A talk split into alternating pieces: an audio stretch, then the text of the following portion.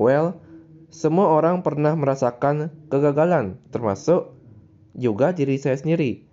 Dengan merasakan kegagalan, tentu ada hikmah yang terpenting dalam hidup yang bisa kita ambil agar tidak mengalaminya di kemudian hari.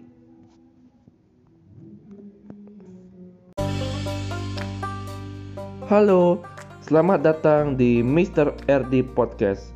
Di sini kamu akan mendengarkan cerita tentang dunia karir, self development dan millennial issue.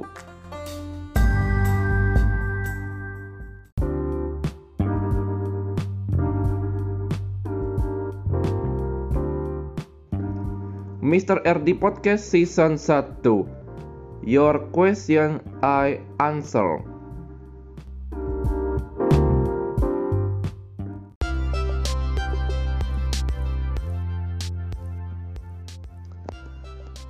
Selamat siang kepada sahabat pendengar podcast kalian di mana pun Anda berada. Aku harap di masa pandemi ini ya yang semakin hari penyebaran kasusnya semakin meningkat, kalian selalu diberikan kesehatan dan diberikan kelancaran untuk melakukan aktivitas secara normal. Orek di episode kali ini aku akan membahas mengenai seputar karir di mana topiknya itu adalah apa sih jawaban terbaik dalam sesi interview tentang bagaimana kita menghadapi kegagalan dalam bekerja. Jika mendapatkan pertanyaan seputar itu, saya ingin bertanya kepada kalian, bagaimana solusi dari menghadapi pertanyaan jenis ini dan apa yang akan kita jawab?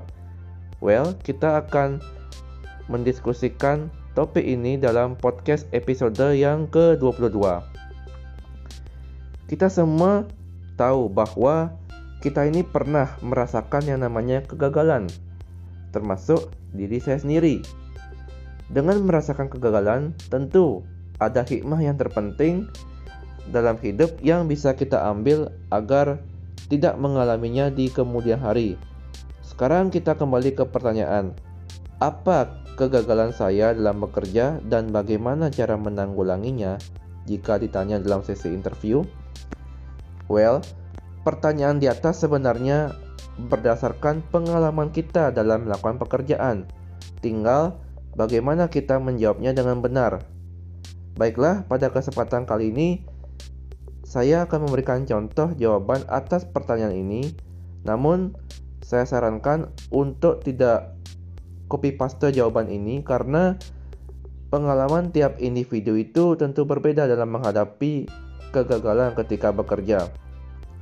Berikut ini contoh yang saya akan jabarkan dalam podcast ini.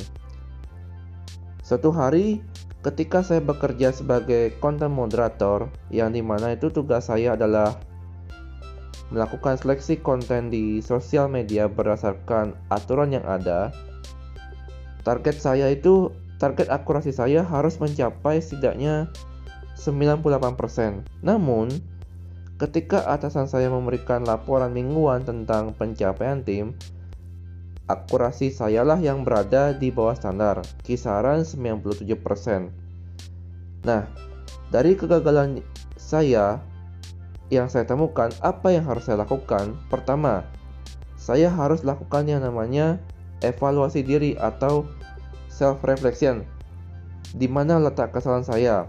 Kedua, setelah saya teliti kesalahan saya, ternyata saya kurang bertanya kepada tim ketika menemukan sebuah permasalahan ketika memoderasi sebuah suatu konten. Dalam arti, kerjasama saya dengan tim itu kurang maksimal.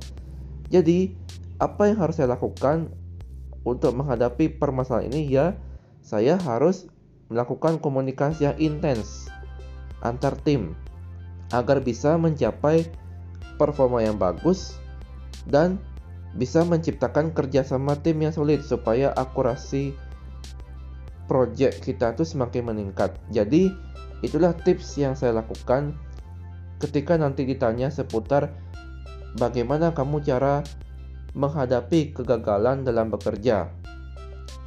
Jadi seperti itu konsepnya. Namun yang harus menjadi catatan penting ketika menceritakan kegagalan bekerja pada saat sesi interview ialah yang pertama ini belum lama terjadi.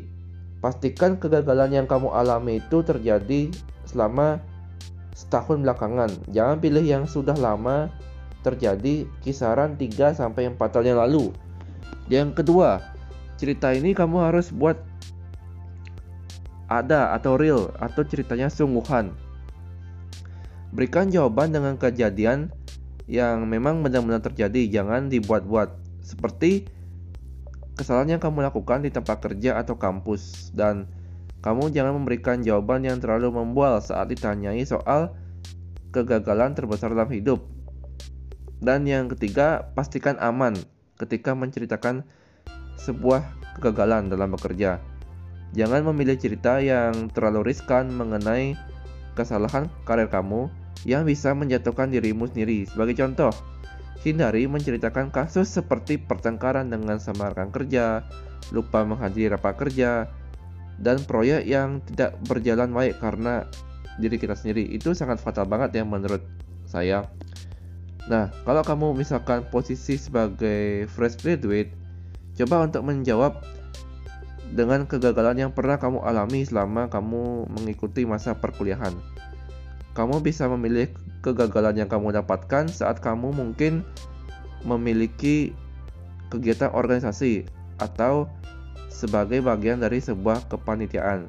Nah, kedua pengalaman ini kamu bisa ceritakan kegagalannya ketika nanti interview karena dengan menceritakan kegagalan dari kegiatan organisasi atau kepanitiaan yang kamu ikuti akan sangat baik dalam membangun karir kamu nantinya.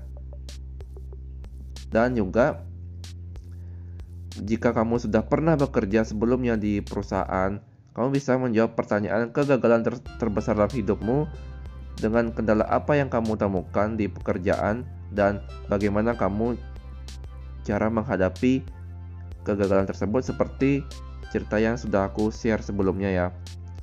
Dan yang terakhir ya, pastikan kamu tuh harus memberikan solusi atas kegagalan kamu dalam bekerja.